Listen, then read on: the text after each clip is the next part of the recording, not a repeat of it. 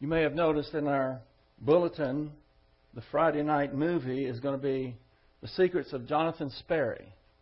This is um, a wonderful movie, especially for teenagers. So I would suggest that if the teenagers uh, are able, that they come Friday night. That's not just teenagers, that's anybody can come, but it's especially for teenagers. Uh, I can assure you, whatever you have planned for Friday night is not going to be as important or as benefiting as what that movie will be. And I don't care how good looking he may be, or she may be. Bring her. Okay, let's prepare ourselves this morning in our usual fashion. We'll have a few moments of silent prayer. And during that time, we have the opportunity to name privately to God the Father any unconfessed sins which ensures the filling of the Holy Spirit. Let us pray.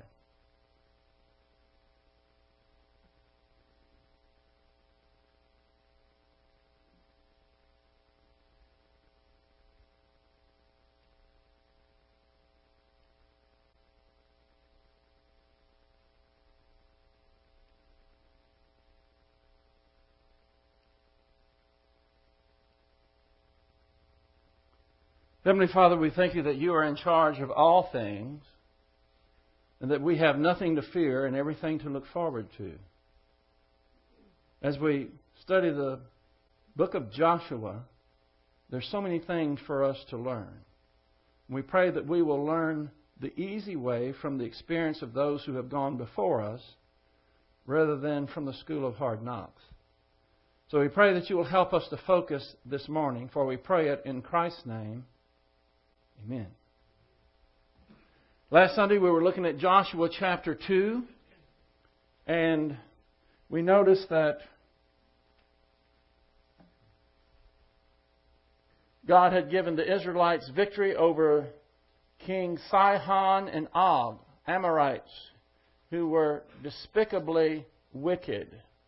And God instructed them to wipe them out, everything that breathes other than animals all the men, women, and children. And so we made a distinction between God's righteous judgment on evil and those who indiscriminately kill innocent people through terrorism. Some people will try to malign the character of God by his instructions to the Israelites to wipe out these people.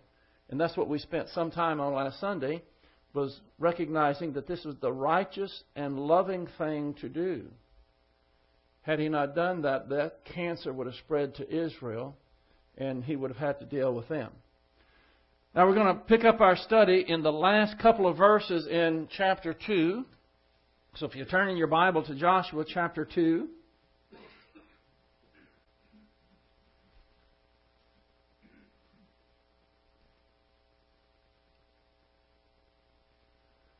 We'll start with verse 23. We're going to see that the two spies that were sent out to do a recognizance of the land of Canaan have done their job. We spent some time with their interaction with Rahab the harlot. And now they're coming back. Joshua chapter 2, verse 23.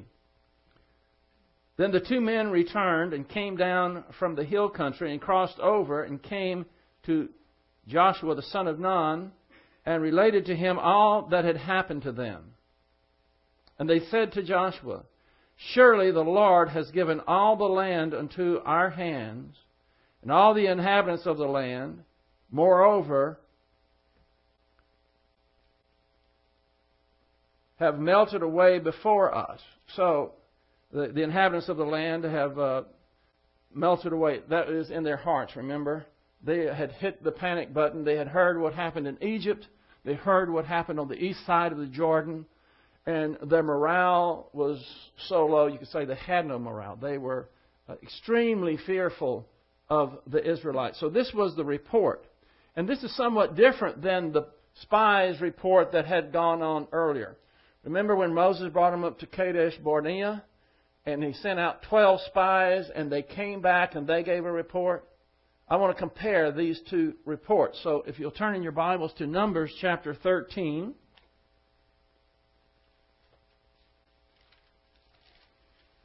Numbers chapter 13 and verse 31.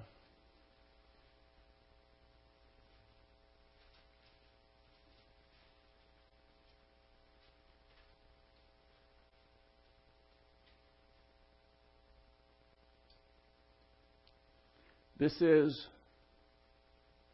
Numbers 13:31.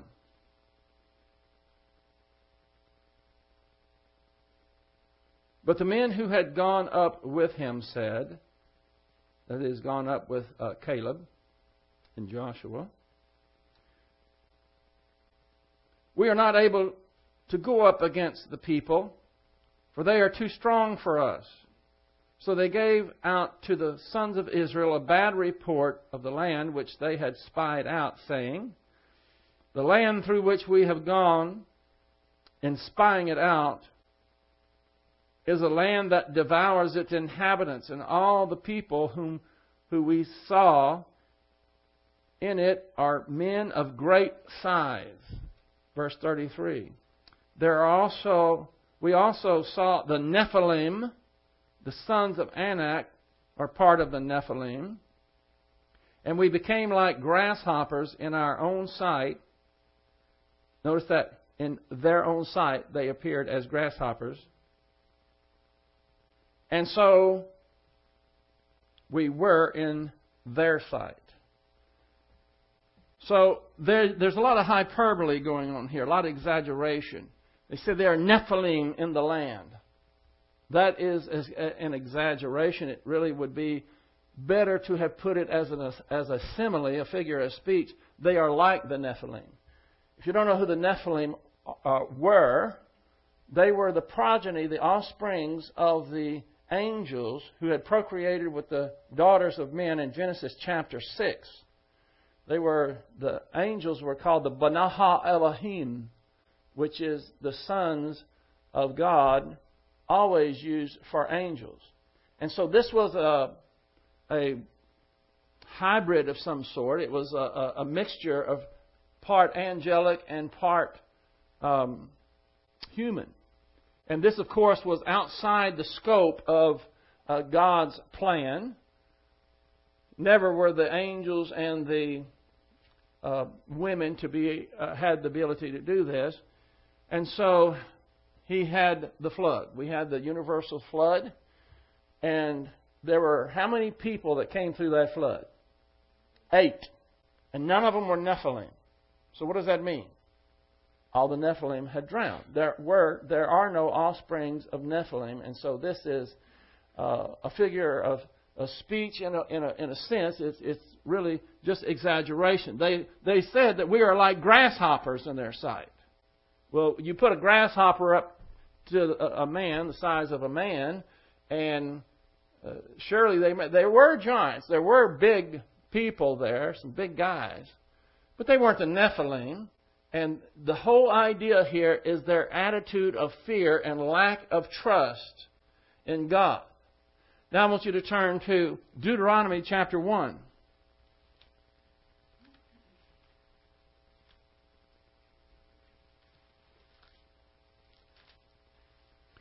Deuteronomy chapter 1 and verse 26.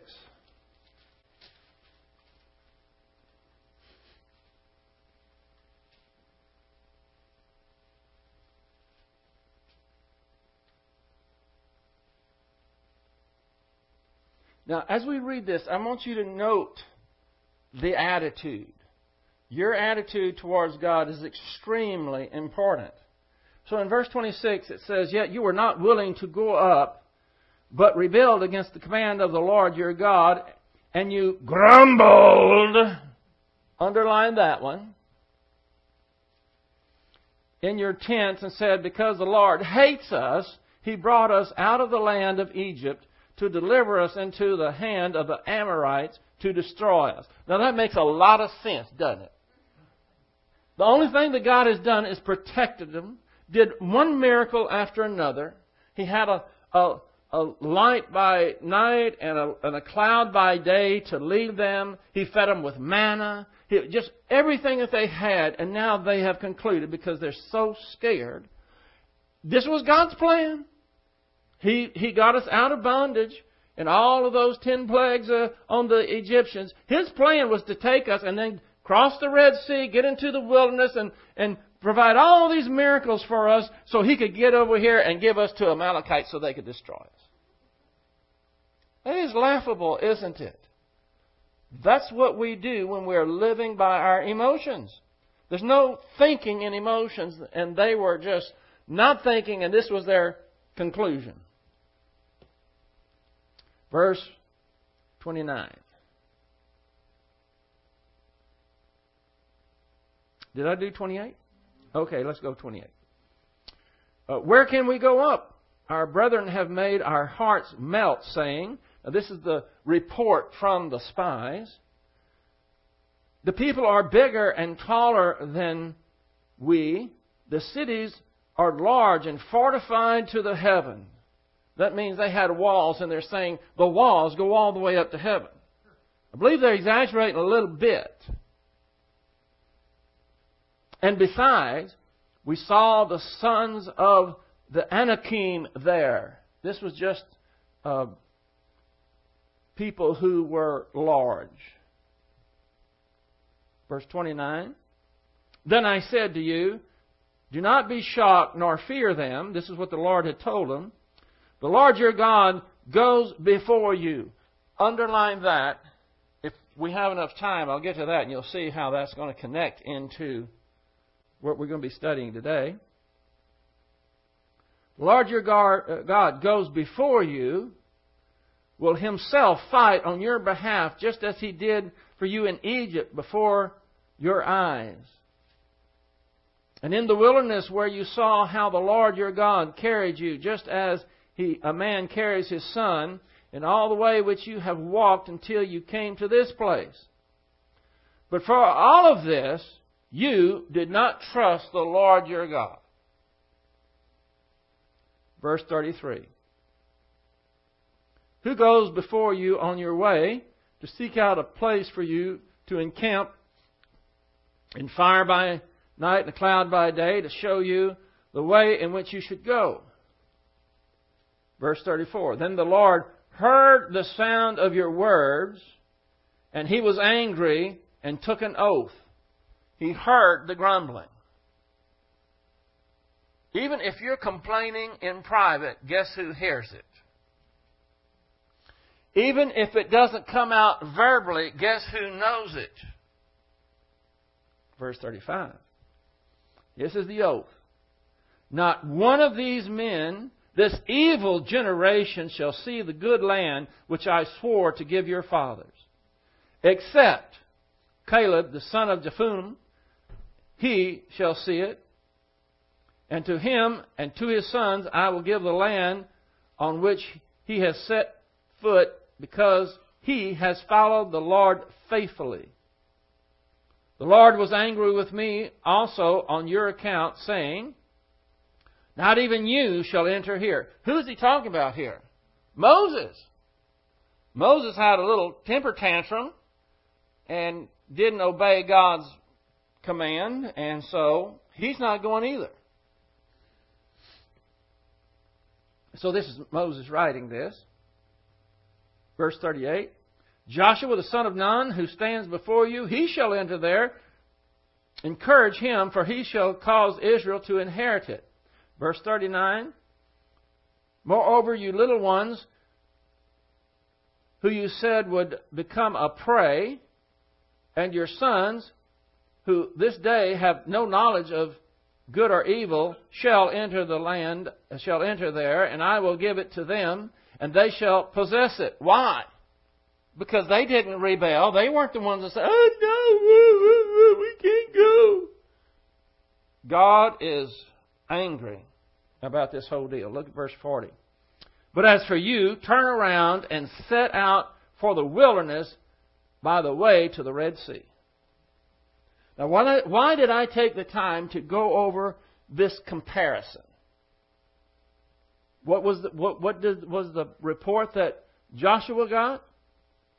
Surely the Lord has given us the land, delivered the land unto us and the people too. Let's go there and get it and God is going to bless them mightily for that. and contrasting it to what happened before. Now, we can look at the people who went on before and we can say, Boy, were they stupid. How could they not believe God after all He had done for them and trusted Him to go into the land? What about you? What about me? God has something for us. He has a supernatural spiritual life for believers in our dispensation. And He is offering it to us. The only thing keeping anyone from living the abundant life that He would give us, that He wants to give us, that supernatural life where we are not bound and controlled by our circumstances. We can have the peace and happiness and contentment and everything that God wants for us, and we're not, we're not chained to our circumstances. We can all have that. And if we don't have it, it's not God's fault. It's there for the taking. But there are so many people that are afraid. They're so stuck in their old wheel ruts of doing things the same old way, not trusting the Lord, not casting their burden upon Him. They'll figure out, they'll do it their way, and He allows them to do it. But what I want you to see is when there are believers today who don't grow up spiritually, who stay in their diapers spiritually. And he takes them, and what is the attitude? He, is extremely angry. Their bones were going to be scattered all over the wilderness because of their lack of faith. Because they didn't trust him and because they were afraid. And so many people are that way today. They just live their life. When people don't, you see, you, you have choices, but there is no neutral ground. Either you're going to be a Caleb or a Joshua and say, Lord, I see, I understand, I know that you have this supernatural way of life, and I'm ready to go for it. I'm ready to trust you and continue to obey you and grow. You can either do that, or you can say, oh, well, you know, I've got, it's hard to, it's hard to put church in my day timer. It's just so crowded. You have that attitude? Fine, you can do it. What's God's attitude? The same attitude that he had towards those. He said, Turn around, head back for the wilderness, and every one of you are going to die wandering around, confused and lost. I just want to give you that tidbit before we moved on. Okay, let's go to chapter 3. Joshua chapter 3. We're getting closer to crossing the river. That's the good news. The bad news, we're not going to cross it today. Oh, but that's all right. You won't mind. By the time we're through with this message, there's so much that you need to learn and glean from these scriptures that you won't mind not crossing the river today. There's things that have to be looked at first. So let's read verse 1 and 2 of chapter 3. I guess I better get in Joshua. I'm over here back in Deuteronomy. Okay, Joshua chapter 3. Then Joshua rose early in the morning, and he and all the sons of Israel set out from Shittim and came to the Jordan, and they lodged there before they crossed. And it came about at the end of three days that the officers went through the midst of the camp. Now, let's just stop there for right now. So, Joshua gets the report. What does he do? The next morning, early the next morning, he says, Move out. Now, there's something that you can't miss here, and I'm going to I'm going to really throw the anchor out here for a moment so we won't miss what. You can't see it in the scriptures, but there's something lurking here that we need to address that is very rarely addressed. In fact, I don't know if I've ever heard a pastor address this situation. But First of all, I want you to note that this is Joshua's first command. He's going to move the people. Up to this time, it was Moses. But this is Mo, uh, uh, Joshua's first jump out of the box. He has command of the people for the first time. And there's only one problem He knows what the Lord told him to do, but he doesn't know how to do it. How are you going to do it? God said, cross the Jordan. Well, Jordan's flooding. It's about a mile wide. And it's got treacherous currents. And he's got all these people and all this baggage and animals and everything to cross. So he's going to do something that is very, very important that we catch what he's, what he's going to do. You see, God gave him a general command cross the river. He didn't tell him how he was going to do it. He didn't tell him when he was going to do it. He just said, do it. And so here you are, Joshua. You got, you're in command of about two million people. And you're going to make your first command. And you don't even know how it's going to turn out. Have you ever been in that situation where you knew that God tells, told you to do something in a general fashion, but you don't have you don't have a clue about how you're going to go about obeying that command. And this is what we're going to learn from Joshua in this situation. Because Joshua thought, okay, let's put some pieces of the puzzle together here. God told me to cross the river. The river is eight miles away. I think a good idea to start with is get the people to the river. Now, he didn't know how to cross it yet, but he knows I can't cross it eight miles away. So he says, move out. And the move, people move about seven or eight miles, something like that, to the edge of the river. Now, here's, here's the part um, that I, I, I, don't want to just uh, gloss over this part. I'm going to give you some examples because um, this is too, too important just to uh, go by.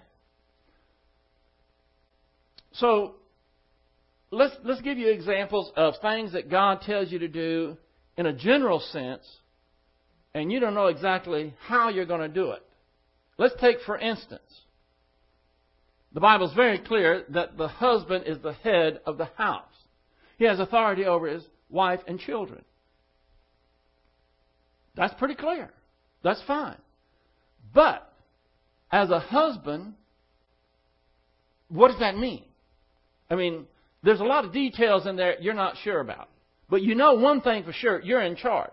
Now, if, a, if God has given husbands authority over, their, over his house, and his house is not running so well, if everything has essentially fallen into the ditch, who's responsible? Come on, tell me. Okay, good, thank you. The husband is responsible. So many times today, the families are in chaos and the husband is trying to blame it on everyone else, but the buck stops with the husband because he's in charge.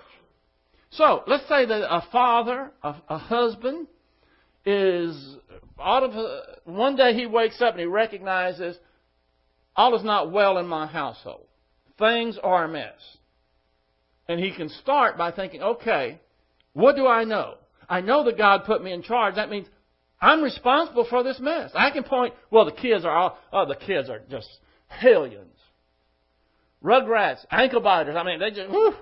And my wife shows me no respect, and, uh, you know, we're in debt because uh, she thinks the credit card is unlimited. You know, you, you can give all these expressions and examples, but the bottom line is God holds him responsible. So what can he do? That's the question. I'm going to give you some uh, examples here of what you can do in that situation. What do you think would be a good place to start? Your house is a mess. You don't know, you know that God put you in charge and you want to set it in order. What do you think would be a good thing to do? The first thing to do, what would you, what would you think? You can speak out, you can raise your, whatever. There you go. All right. Pray. Wouldn't that be a good idea? How about talking to God about this issue? And so you go to the Lord and you say, uh, Father, I know that you want me to be in charge, and I know that this house isn't in order. So, uh, I'm asking you to help me. I'm asking you to give me wisdom in order to take care of this situation so I can comply with your command. Do you think God will answer that kind of prayer? Yes. Uh, you, you don't have to turn there right now, but in James chapter 1, verse 5 and 6, it says that if we ask the Lord for wisdom, that He will give it to us very uh, without any problem. Only we must ask, believing that He will take care of it. So, the first, the first thing you want to do is go, Lord, Father, I'm in this jam. I, I, I want to help. I want, I need help, and what can I do? Now, the next thing to do is how about searching the Scriptures, finding out what God says in His Word about it. So you search through the Scriptures, you try to find everything you can that is related to that. So you've talked to God about it, you've gone through the Scriptures. Uh, what else would be a, a good idea, something that you could do that might be helpful? How about analyzing your situation?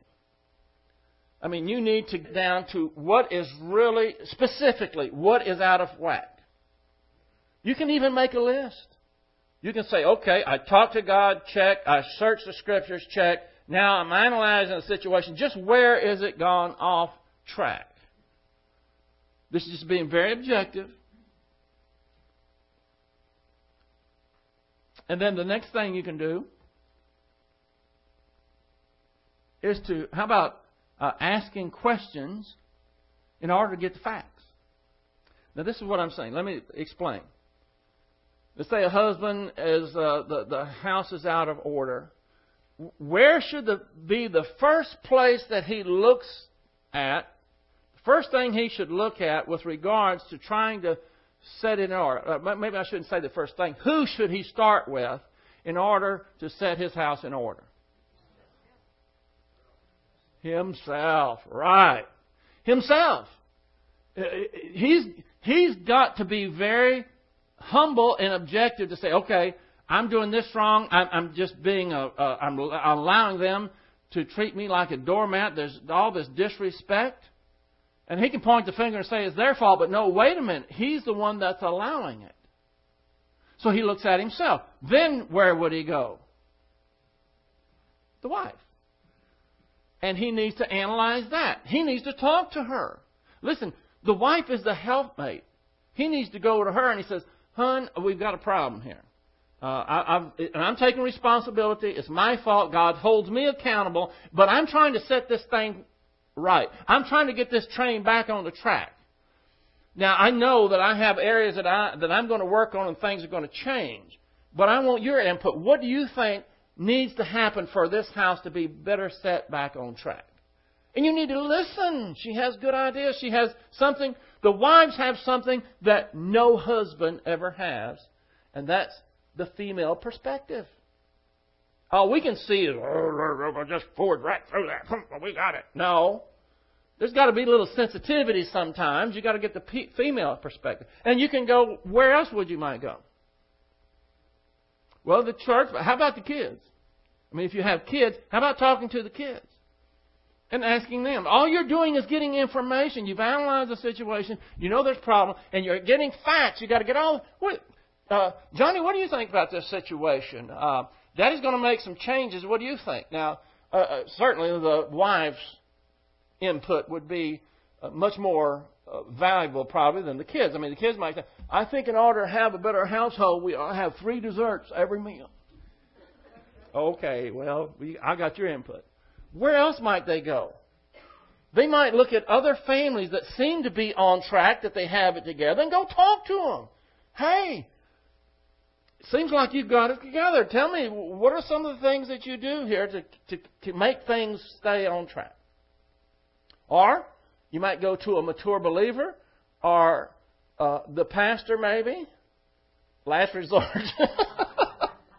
I mean, if there's something that uh, you a, a block that you can't get past and you need some counsel, that's okay. But what I'm saying is, in a pragmatic, practical way, get all the facts that you can. Now, you've talked to God, you've searched the scriptures, you analyzed the situation, and you've asked questions and got all the facts. What do you think you should do next?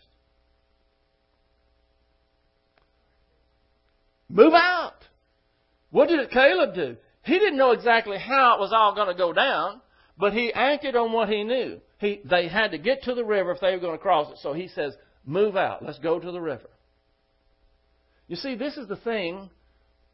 Uh, you can you can implement plans. The the husbands can. There there has to be changes made.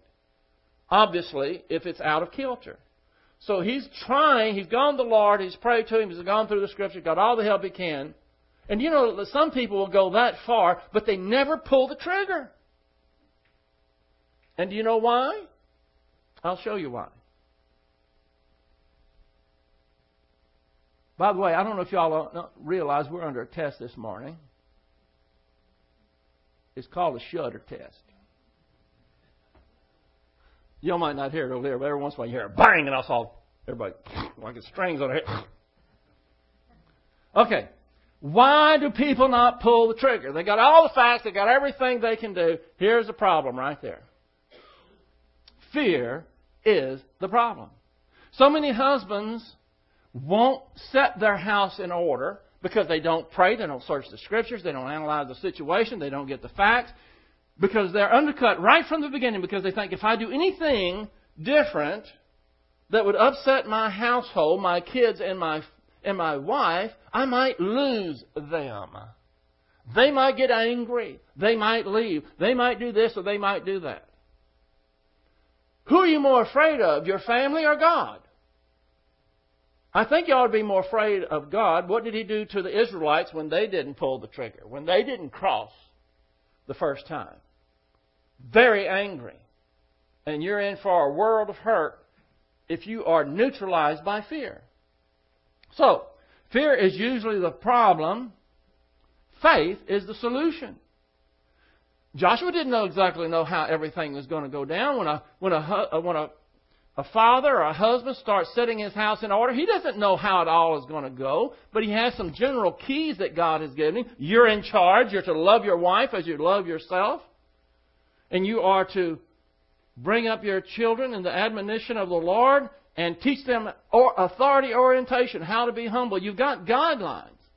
But you get all the input, you get all the information again, you start, you got to start making the change. You've got to start doing it. And most people don't do it because they're afraid.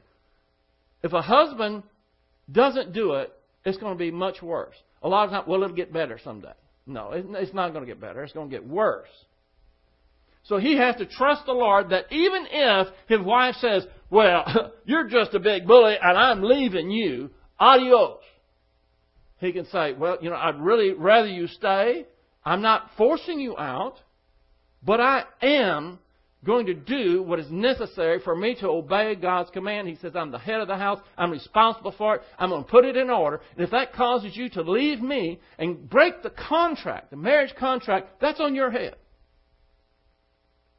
Now, the children probably, depending on what their age are, aren't going to leave the house.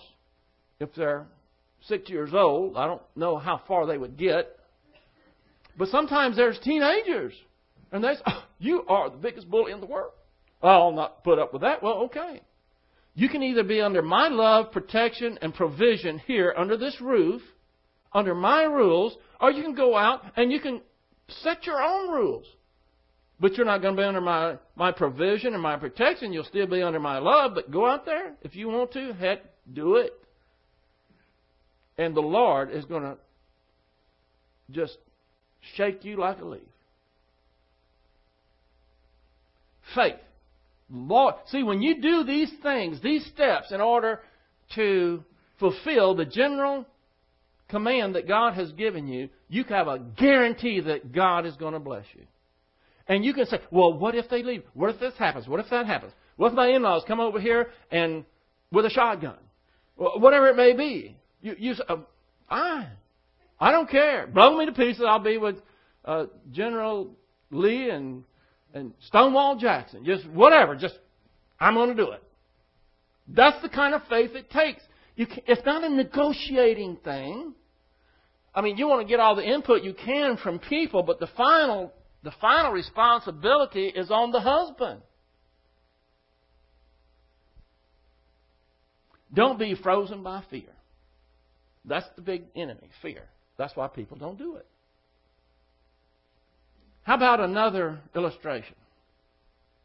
How about people who are, uh, it, this can be a, a mother or a father, and we know that the Lord tells us to discipline our children, and your children are not responding to what you're normally doing, so uh, you've decided that you're going to follow through with a few of the scriptures that have to do with the rod. The rod. Corporal punishment, spanking, whipping. Here's a few verses. Proverbs 13:24. He who spares his rod hates his son, but he who loves him disciplines him diligently. Proverbs 23:13. Do not do not hold back discipline from the child. Although you beat him with a rod, he will not die. I'm just reading scripture. Now they make make you think they're going to die. I've seen kids just go berserko just because daddy says I'm going to get the paddle. They hadn't even heard them yet. Recently, I had a little a little baby goat, and we were going to dehorn the the goat. Put him in this little box, and you get this hot iron. You know, I don't want to describe all that, but anyhow, I just put the goat in there and started shaving his head. Oh, it went berserko, and it doesn't hurt. That's the way some kids are when, you know. Well, I'll go to the next verse. Um, Proverbs 22:15 Folly is bound up in the heart of a child, but the rod of discipline will drive it far from him. If anybody, any of you ever had children or been around the children or are a child, you ought to know that there's mischief bound up in the heart, especially little boys. Little boys are nasty and they're into trouble always. Well, nearly always. If they're not in trouble, they're on their way to trouble. I can speak from experience. So, let's say, here's another scenario. You know the general principle that God said use the rod.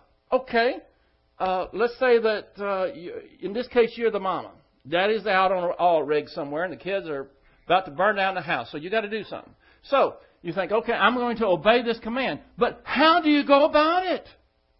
I mean, first of all, what are you going to use? You're going to use a belt, a paddle, a wooden spoon. Don't use your hand, by the way. The hand is caressing and so forth, and it doesn't make a good paddle anyway. It's too soft. So you got to decide, okay, and where am I going to do it? Am I going to do it in the bedroom? I'm going to take him out in the shed, woodshed, or wherever. You got to say, where is that going to happen? Then, how am I going to do it? Now, depending on the age of the child, uh, some parents have found that okay, I'm going to do this, I, I, and and I don't know exactly how to do it. And they, do you just tell them to bend over and they bend over and whack, whack, whack? It's all over. But you might get them bend over the first time and whack, and then they're jumping all over the room. What are you going to do then?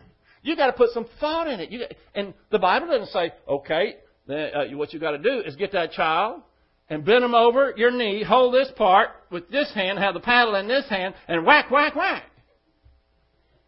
You got to think about these things. How hard are you going to hit? I mean, too hard is abuse, and not hard enough, they get a eh, like this.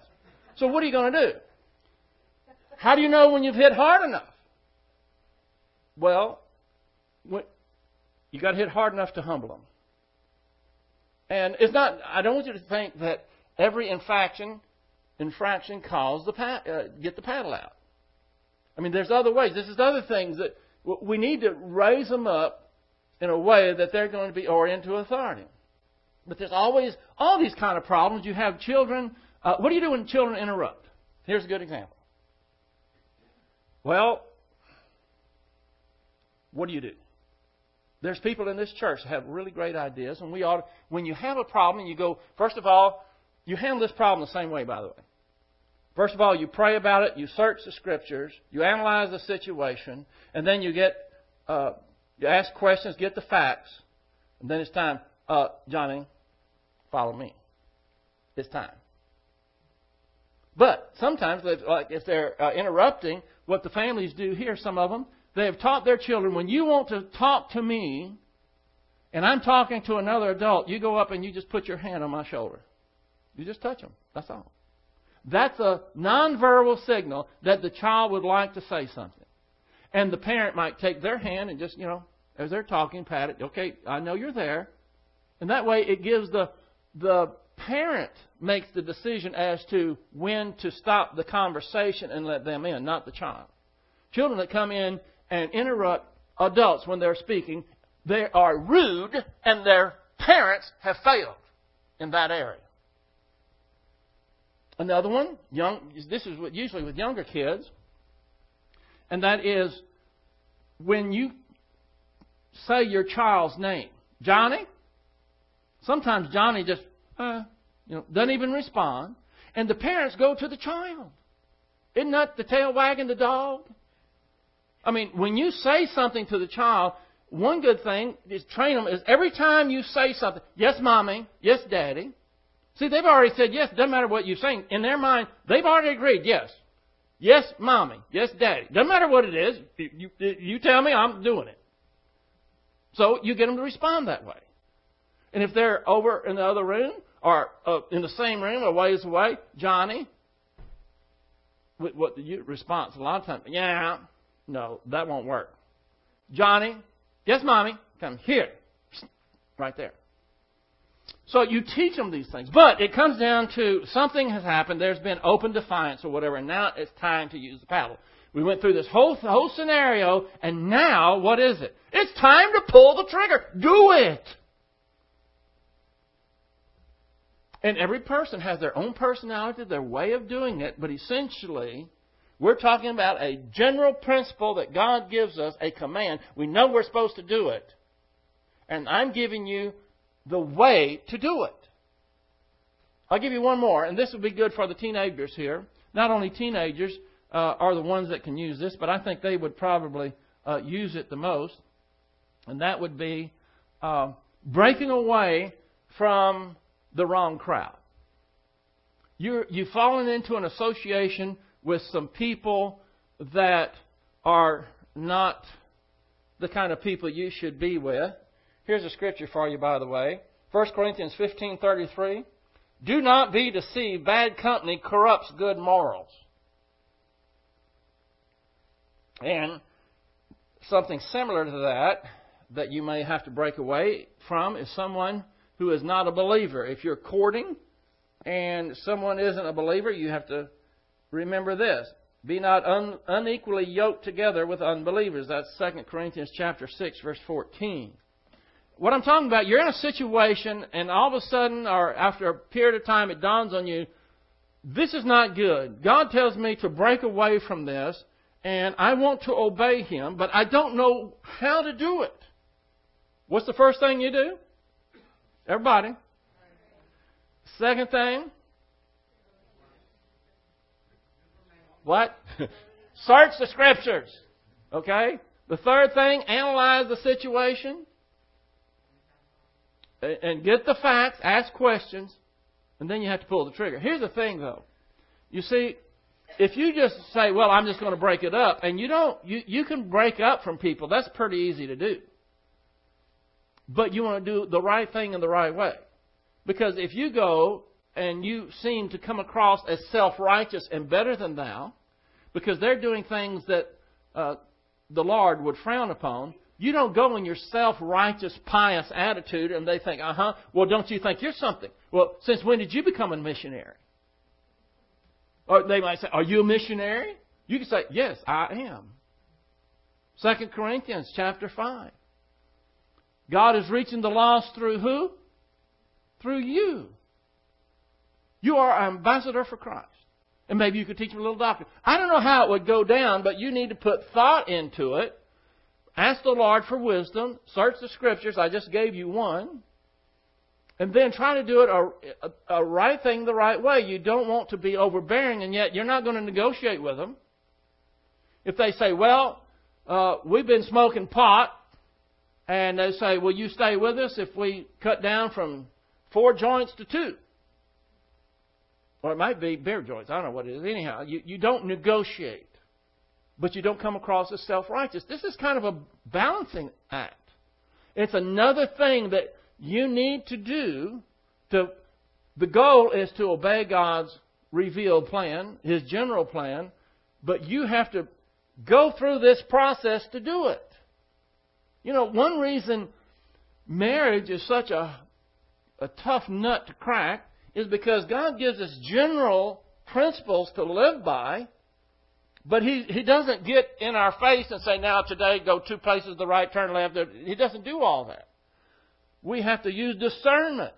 A husband is to love his wife as he loves his own body, but he is also to be respected by her. So what do you do when the wife doesn't respect you? There are times when husbands need to be firm with their wives. And there's other times that they need to be very flexible. The wife is not a child. You need to give her time to get her house in order if she's angry and she's fired off at you and you, she's disrespected you. Depending on the circumstances, you might just say, I'm not going to say anything. I'm just going to let that go. And chances are, in a short time, she'll come back to you and say, I'm sorry that I threw off the, flew off the handle and spoke to you that way. There's tons of discernment in all this. You understand that? So what we're, I've spent a lot of time on this this morning, but it's important. Joshua didn't know how he was going to do all this, but he knew what God wanted him to do. We don't know how all the particulars in being a good husband, being in charge of the, of the house, or how to spank a child, corporal punishment wise, or how to break away from uh, uh, the wrong crowd. All these things we know the general deal, but God, God has given us a brain. And He wants us to rely on Him. Talk to Him. And ask Him for help. That's what He wants you to do. Do you think, you really think that God is going to, over and over in the Bible, say, I'm here for you. I want to help you. Speak out to me. Pray continually. All this kind of thing. And then you go to Him. He's, oh, well, no, I'm, I'm, I'm busy. Or, uh, you're small potatoes. I got other things. No. He is going to do it. This is how you live and walk by faith. Okay.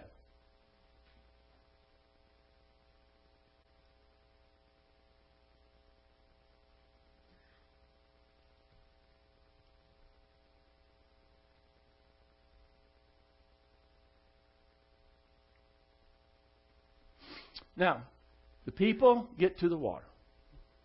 They're at the water. They've been away. They're all excited. They're talking about crossing the water. Now, just put yourself in the in the people's position for just a moment. You go over a hill and you see them. That is ah, the water, the river.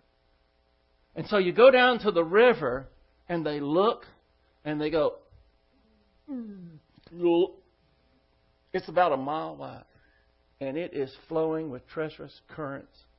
And you know that the Lord said to cross it. And they were going to camp there for three days. What do you think they were doing for those three days? Huh? How many times do you think they looked at the river? You reckon every morning that they got up, somebody would go out there and look, come back, and they, at breakfast they say, "What does it look like?" It's the same. It's still a mile wide and impossible to cross. How much sleep do you think they got? Three days and three nights. And what was on the other side? When they got to the other side, it wasn't like it was the, uh, what is that, the Emerald City? Wizard of Oz? No, they were giants over there that was wanting to kill them. And a lot of them. They were outnumbered, they were outgunned. They had fortified cities, they had chariots, they had everything against them. And they were going to sit there for three days uh, to get prepared. Now, we also see, let's go back to uh, verse 2 again. Where's my glasses? Yeah.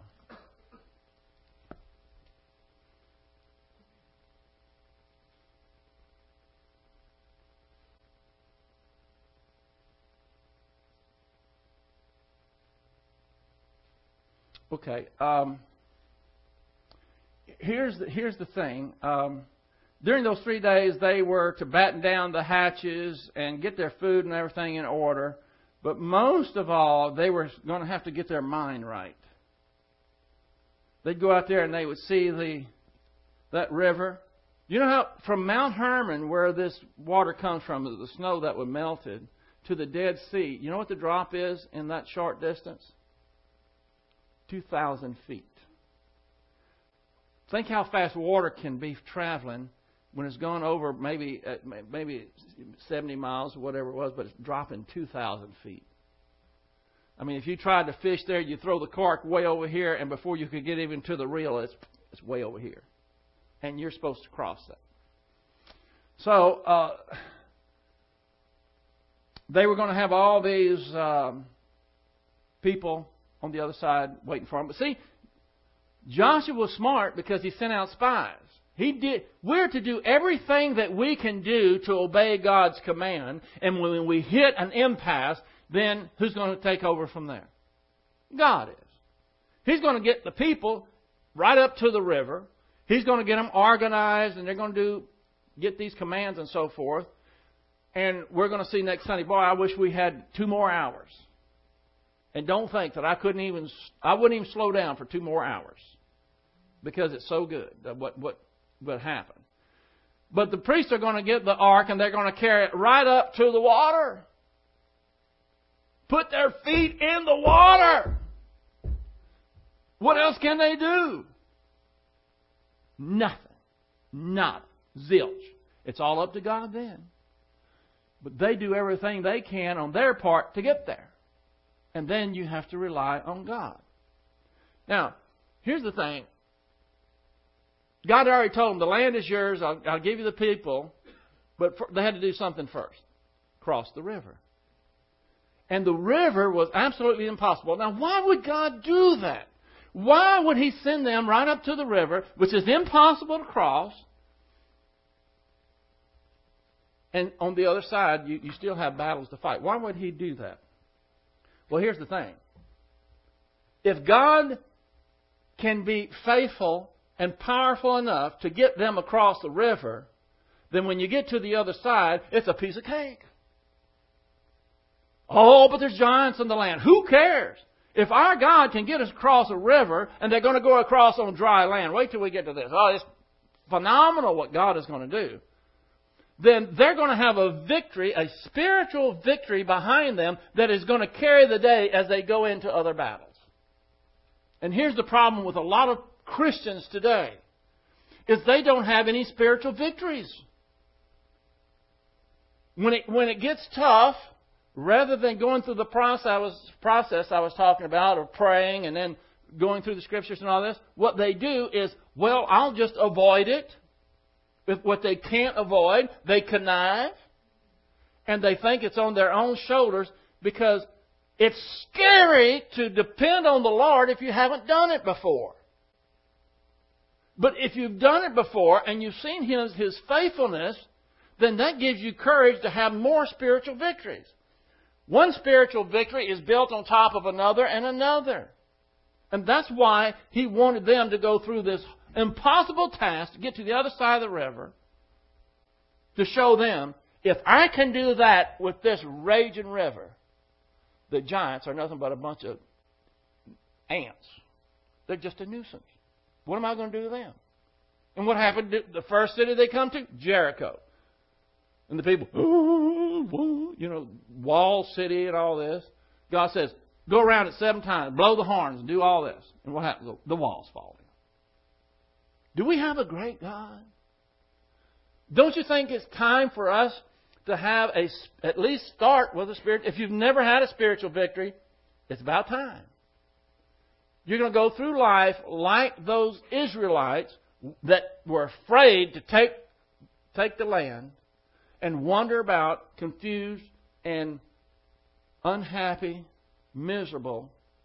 Or you can have the abundant life, that supernatural spiritual life that God has offered to you, whereby you are not chained to your circumstances. It doesn't matter what your circumstances are. Your care, your confidence and courage, your happiness, all that is inside of you. It doesn't matter what happens on the outside. This is what God is offering you. This is what we need to do. Is start obeying those general commands by pulling the trigger. Going through the process that I said. And then do it. And we have a hundred percent guarantee that our God is going to do whatever you can't do, and He's going to bless you mightily. Now, I'd like everyone, please, to bow your heads.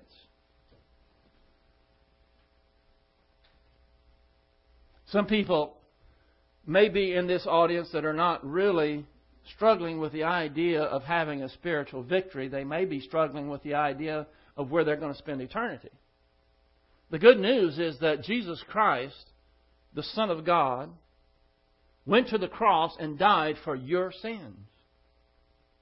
He was buried and rose again, and now he offers eternal life to anyone who will trust him and him alone for it. It's not of works, lest any man should boast. God can only accept the perfect atonement of the Lord Jesus Christ. And the way that you receive it is simply by believing in Him. And you can do it right now. Your eternal destiny, destiny can be sealed this very moment. You don't have to walk an aisle. You don't have to raise your hand. God knows exactly what you're thinking right now. And the moment that you put your trust in Him and not your own works, and you accept that free gift of salvation, you're born again, your heaven, your ticket to heaven is guaranteed. Then it becomes an issue of what are you going to do with the time that is left? Are you going to be a spiritual casualty? Are you going to rise to the high ground of spiritual maturity and live the abundant life? Father, we're so thankful that you have revealed these things to us. We are so frail in our souls. We are so prone to be afraid and worry. But we're so thankful that you have given us, through your grace and your word and the Holy Spirit, the power to arise above all these. Help us to be the Calebs and the Joshuas. And we pray this in Christ's most high and holy name. Amen.